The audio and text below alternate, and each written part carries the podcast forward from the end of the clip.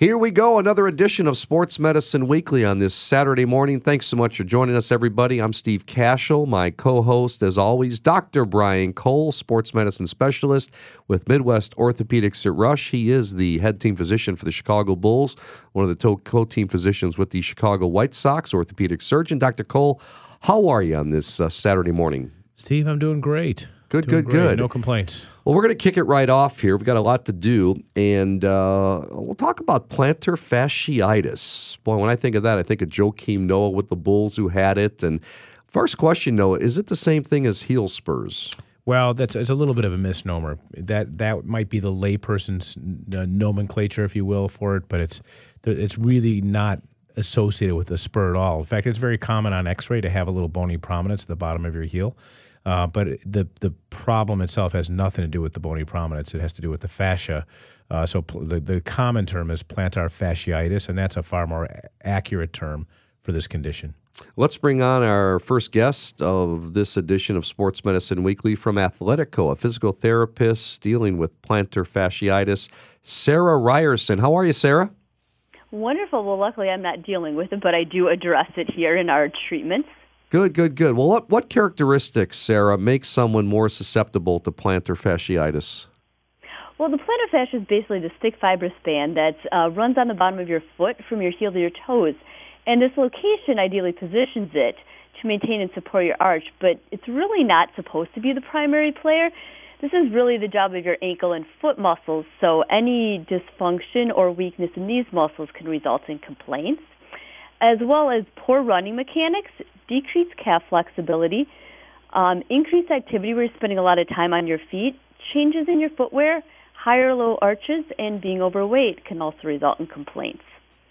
So what? So as a therapist, what you know? Give us the top three or four things that you typically deploy when someone comes in with symptomatic plantar fasciitis, because we do refer patients frequently to therapy with this condition. The things we do, we may recommend orthotics, for example, night splints.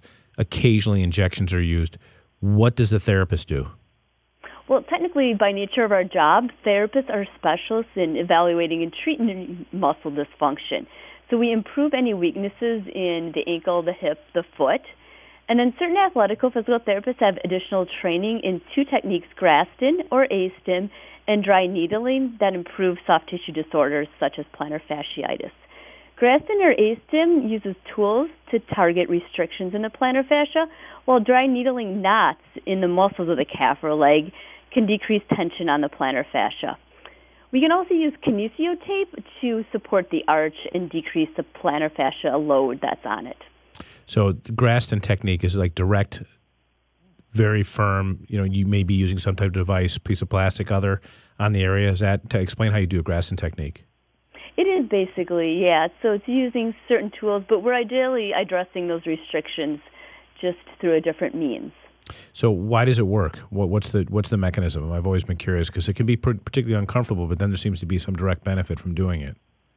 Well, basically, if you have some of those restrictions, um, and because of the nature of the plantar fascia, the reason you have heel pain is because it pulls on the attachment site where the location of that plantar fascia attaches. So you're reducing any of the restrictions in there by getting in there and kind of localizing those areas of restrictions even more than somebody might be able to do just by rolling a ball on their foot. Mm-hmm. So it really targets some of those restrictions. Also, we do uh, target the restrictions in the calf because a lot of times um, poor calf flexibility will result in complaints. So any restrictions in the calf tie in with that plantar fascia being tight. Visiting with uh, Athletico's Sarah Ryerson talking about plantar fasciitis. Another minute or so here, Sarah. Um, is this typical for? Are you seeing athletes, non-athletes, men, women, uh, the youth? Who, who, who gets this?